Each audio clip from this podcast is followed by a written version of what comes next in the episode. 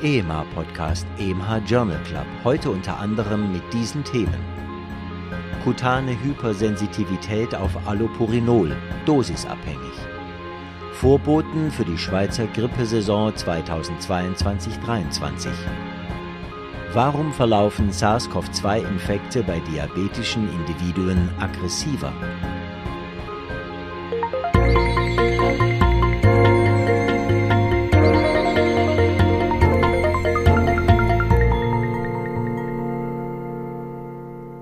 Liebe Hörerinnen, liebe Hörer, herzlich willkommen zu einer neuen Folge des EMH Journal Club. Ich freue mich, dass Sie uns zuhören. Ich bin Nadja Petschinska, ich moderiere und produziere diesen Podcast. Mit dabei sind auch Professor Dr. Reto Krapf. Er schreibt die Studienzusammenfassungen und kommentiert sie hier auch gleich für Sie. Und unser Sprecher Christian Heller, er spricht die Studienfacts.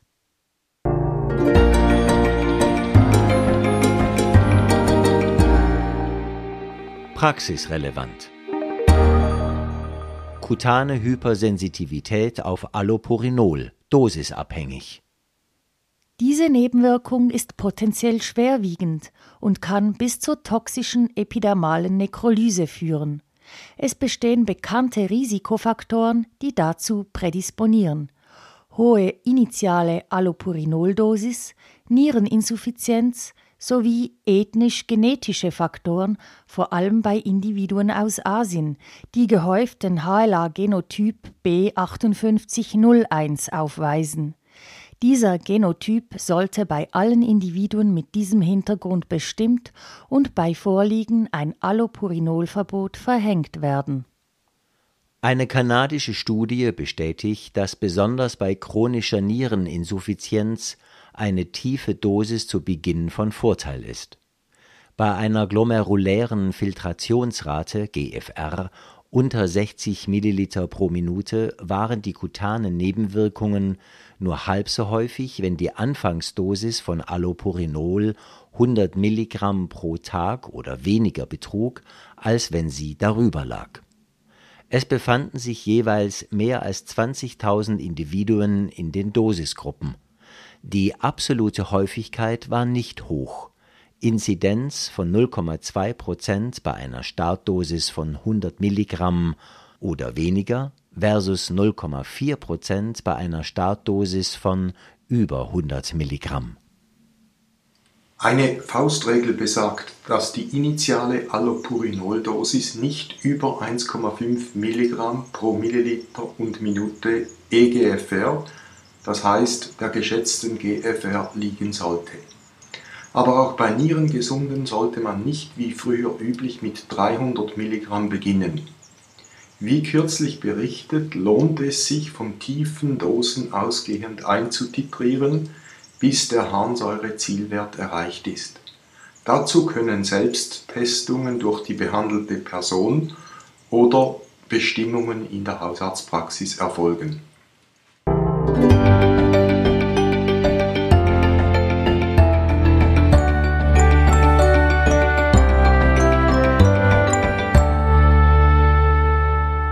Intrauterine Pessare, auch postpartal eine sichere Option? Angeblich verwendet weltweit jede siebte Frau ein intrauterines Pessar als Antikonzeptionsmethode. Dessen Wirksamkeit zur Verhinderung einer ungewollten Schwangerschaft liegt in den ersten zwölf Monaten bei über 99 Prozent. Bei Implantation in der postpartalen Zeit und oder bei stillenden Müttern bestand Unsicherheit darüber, ob längerfristig dabei nicht die Gefahr einer Uterusperforation erhöht sein könnte. Eine Kohortenstudie basierend auf elektronischen Patientinnen-Dossiers in den USA verglich knapp 95.000 Frauen mit postpartaler Implantation vier Tage bis sechs Wochen nach Geburt mit knapp 327.000 Frauen mit Implantationen ohne zeitliche Beziehung zu einer Geburt. Bei letzteren betrugen die partielle und totale kumulative Uterusperforationsinzidenz über fünf Jahre tiefe 0,29 Prozent. bei postpartaler Implantation allerdings siebenmal mehr, beim Stillen circa ein Drittel mehr. Weil die Perforationsinzidenz bei der Kontrollgruppe aber so tief war, argumentieren die Autoren, dass die potenziellen Probleme mit einer ungewollten Schwangerschaft oder das Vorenthalten des Stillens höher zu gewichten seien als die Möglichkeit einer Uterusperforation. Die Arbeit ist nicht zuletzt wichtig für den Einbezug der betroffenen Frauen in die Entscheidungsfindung bezüglich postpartaler Antikonzeption.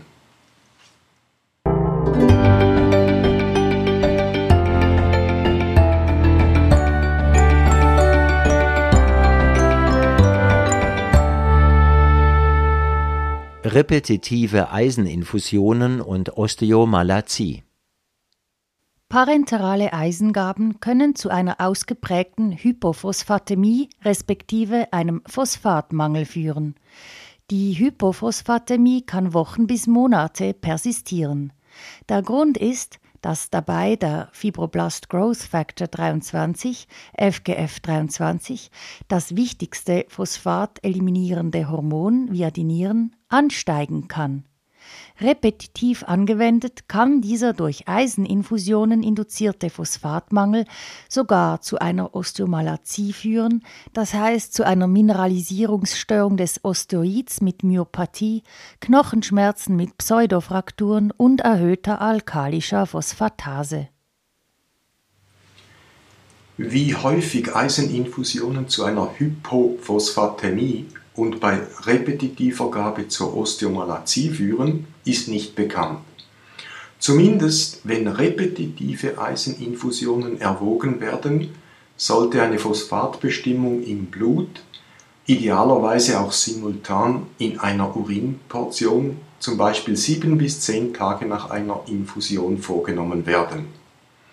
Bei Hypophosphatämie ist, wenn immer möglich, auf eine Eisensubstitution per Os zu wechseln, bei der das Phänomen nicht bekannt ist. Die Wechselwirkungen zwischen Eisenhaushalt, FGF23 und Phosphatmetabolismus sind komplex, aber gut untersucht. Für interessierte Kolleginnen und Kollegen gibt es weiterführende Referenzen in den Show Notes.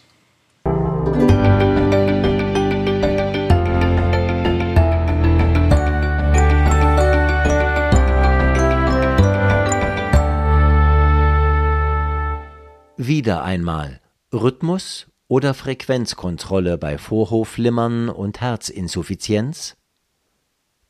In einer in Circulation publizierten Studie verfehlte es die medikamentöse Rhythmuskontrolle gegenüber der medikamentösen alleinigen Frequenzkontrolle ihre Überlegenheit zu beweisen. Untersucht wurden Patientinnen und Patienten mit Herzinsuffizienz und Vorhofflimmern paroxysmal oder persistierend. Auch die ziemlich teurere Katheterablation hatte diesem Anspruch nun nicht genügt, wobei als Endpunkte Gesamtmortalität und Episoden exazerbierter Herzinsuffizienz definiert waren. Die Arbeit ist leider auch ein Beispiel dafür, wie Autorinnen und Autoren trotz Reviewprozess ihre Studienresultate überinterpretieren können. Sie seien hier wörtlich zitiert. There was no statistical difference in all-cause mortality or heart failure events with ablation-based rhythm control versus rate control. Punkt und fertig würde man denken und sogar erhoffen. Nein, denn in den Schlussfolgerungen lautet der nächste Satz wie folgt.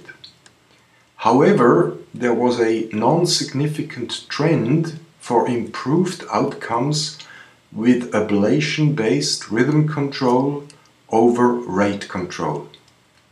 Die Aussage ist nicht falsch, aber suggeriert, dass hier doch ein positiver Effekt zugunsten der Ablation vorliegen könnte.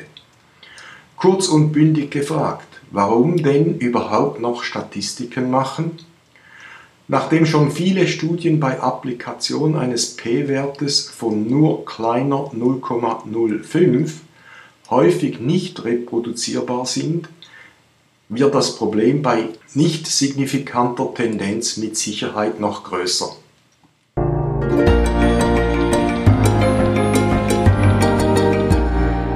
Neues aus der Biologie. Epigenetische Programmänderungen. Im Verlaufe der Entwicklung des Organismus sind Veränderungen der DNA selber, Methylierungen und von DNA bindenden Proteinen, Histonen durch Zufügen von unter anderem Acetyl- oder Methylgruppen wichtig und führen zur Expression, aber auch zum Abschalten gewisser Gene ohne dass die DNA-Sequenz verändert würde. Exogene Einflüsse können aber auch beim ausgewachsenen Organismus mindestens teilweise irreversible epigenetische Veränderungen zur Folge haben.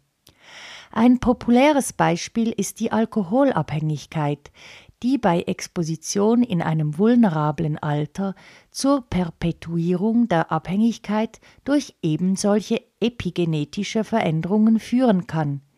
Die Genschere CRISPR-Cas wird nun auch für therapeutisch gezielte epigenetische Reprogrammierung verwendet, vorwiegend aber noch in präklinischen Modellen. Hier schneidet die Genschere nicht, sondern es wird eine definierte zur Ziel-DNA komplementäre RNA-Sequenz, sogenannte Guide-RNA, verwendet, um an den gewünschten Zielort zu kommen. Die Schneidefunktion wurde aber manipulativ inaktiviert, dafür wurde ein Eiweiß angehängt, das die genannten epigenetischen Veränderungen induziert. Die Transkription eines Gens kann also freigeschaltet, abgeschaltet oder modifiziert werden. Die Methode hat verschiedene potenzielle Vorteile. Die DNA-Sequenz bleibt intakt die Wirkung ist grundsätzlich reversibel und die Dosis des Geneffektes könnte frei wählbar werden. Die Intervention steht am Anfang der Entwicklung. In solchen Stadien sind negative und positive Überraschungen möglich. Eine aufmerksame Beobachtung ist angesichts des Potenzials aber angesagt.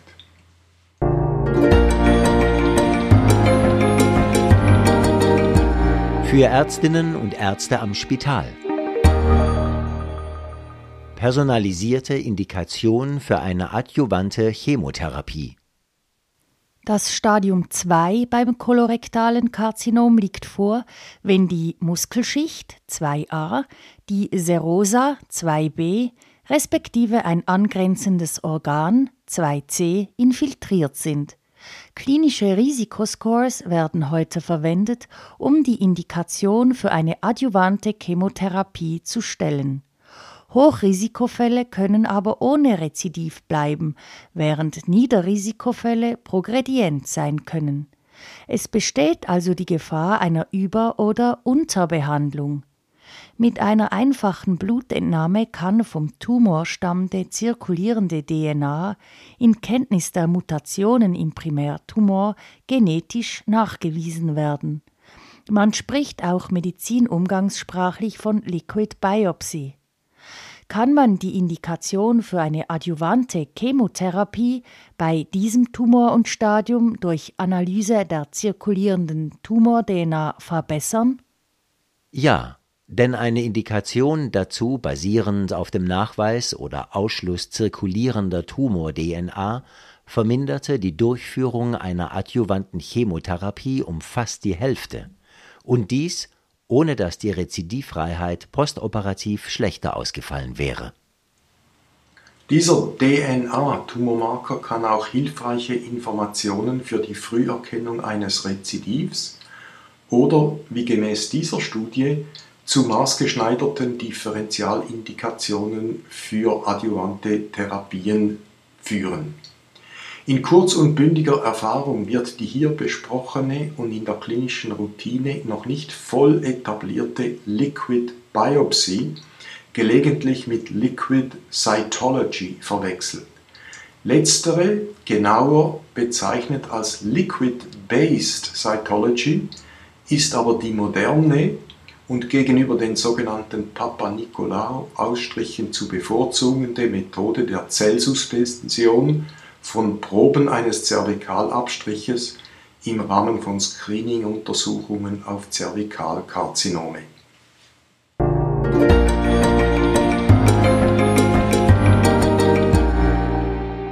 Fokus auf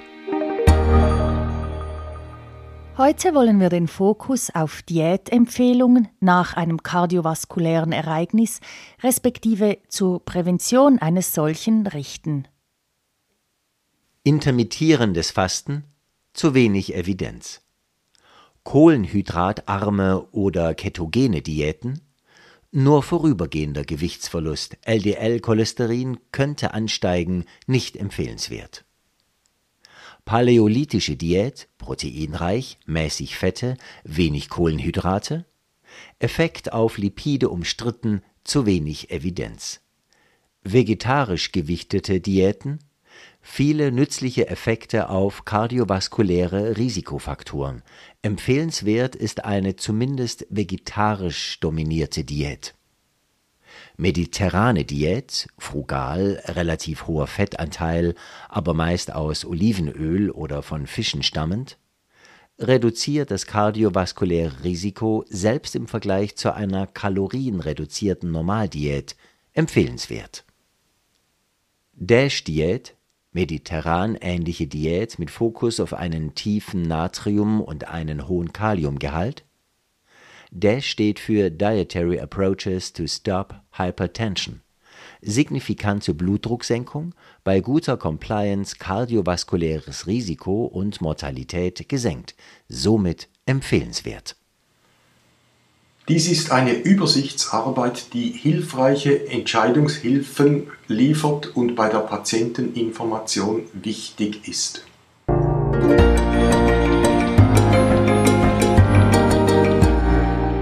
Das hat uns nicht gefreut. Vorboten für die Schweizer Grippesaison 2022-23. Wie in der Schweiz haben auch in Australien die vorwiegend wegen der Covid-19-Pandemie implementierten, nun aber aufgehobenen Schutzmaßnahmen wie Distanzierung, Masken etc. zu einer massiven Reduktion fast auf Null der Influenzafälle geführt. Dies hat sich nun dramatisch geändert, denn noch nie waren die Influenzafälle in Australien so früh und so schnell angestiegen wie in diesem Jahr. Eine Abbildung dazu finden Sie im Kurz und Bündig des SMF Ausgabe 2728 oder auf der Webseite der Zeitschrift unter medicalforum.ch. Da sich die australischen epidemiologischen Daten meist in Europa im Winterhalbjahr replizieren, sollten wir uns auf einen frühen und mutmaßlich aggressiven Grippebeginn vorbereiten.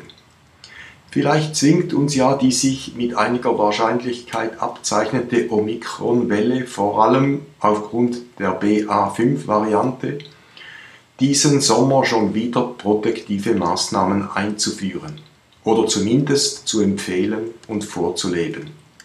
Ein früherer Start der Grippe-Impfkampagne als bisher wäre auch keine schlechte Idee.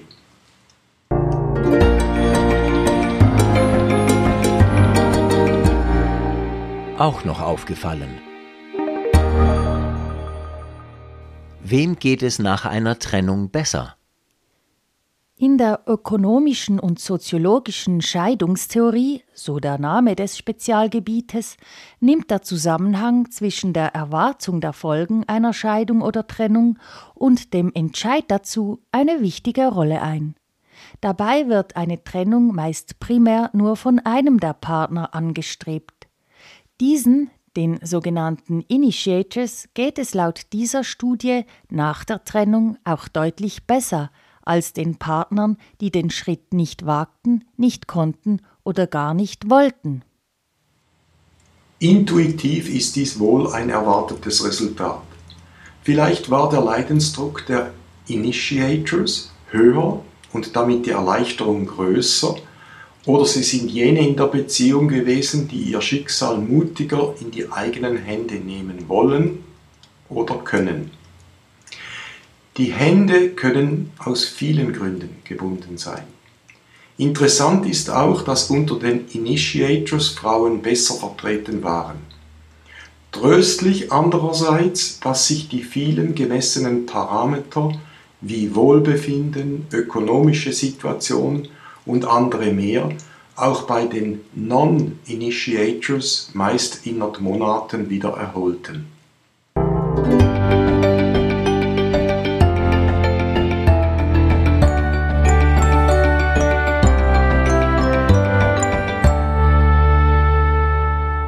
Warum verlaufen SARS-CoV-2-Infekte bei diabetischen Individuen aggressiver?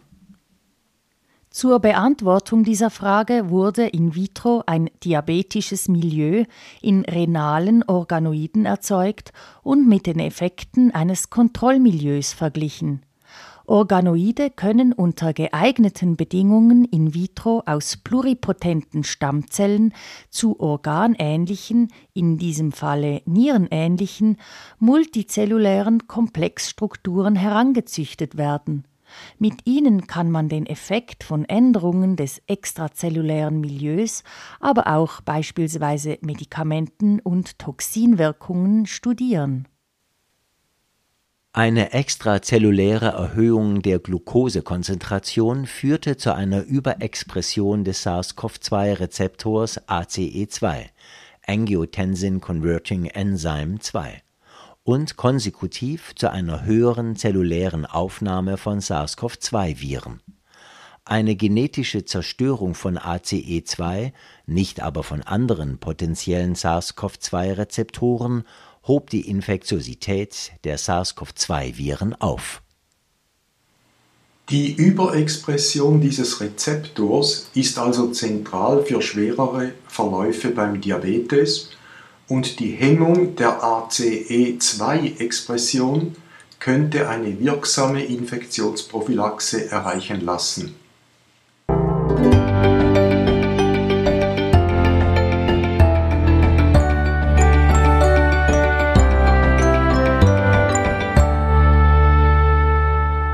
Heben nichtsteroidale Antirheumatika die Wirkung von Bisphosphonaten auf? Ja, möglicherweise. Eine Post-hoc-Analyse der Effekte eines Bisphosphonates Clodronat, aufgetrennt nach Komedikation mit einem nichtsteroidalen Antirheumatikum NSAR, respektive ohne NSAR-Exposition, zeigt quantitativ eindrücklich, dass eine NSAR-Komedikation die Bisphosphonat-induzierte Frakturreduktion aufhob und auch mit einem stärkeren weiteren Verlust der Knochenmineraldichte assoziiert war. Die Beobachtung ist klinisch potenziell von großer Bedeutung, muss aber noch besser bewiesen werden, zumal der Mechanismus dieser vermuteten Negativinteraktion unbekannt ist. Bis wir soweit sind, wäre eine alternative Schmerztherapie in dieser Patientenpopulation sicherheitshalber erwägenswert.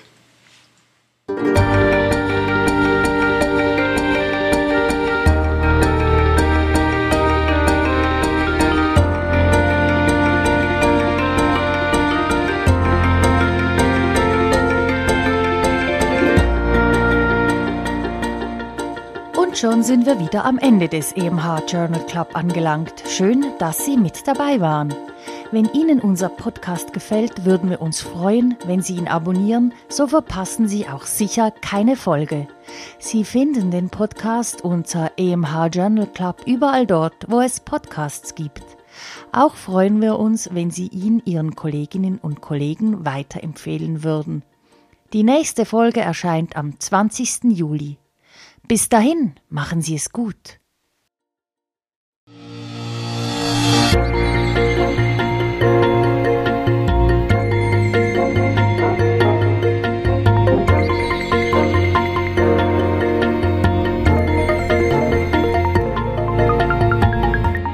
Sie hörten EMH Podcast, EMH Journal Club. Konzept, Textbearbeitung und Moderation Dr. Nadja Pitschinska. Autor der Originaltexte und Kommentare Professor Dr. Reto Krapf. Sprecher Christian Heller. Musik Martin Gandenbein. Produktion Resus Positiv GmbH für EMH Schweizerischer Ärzteverlag.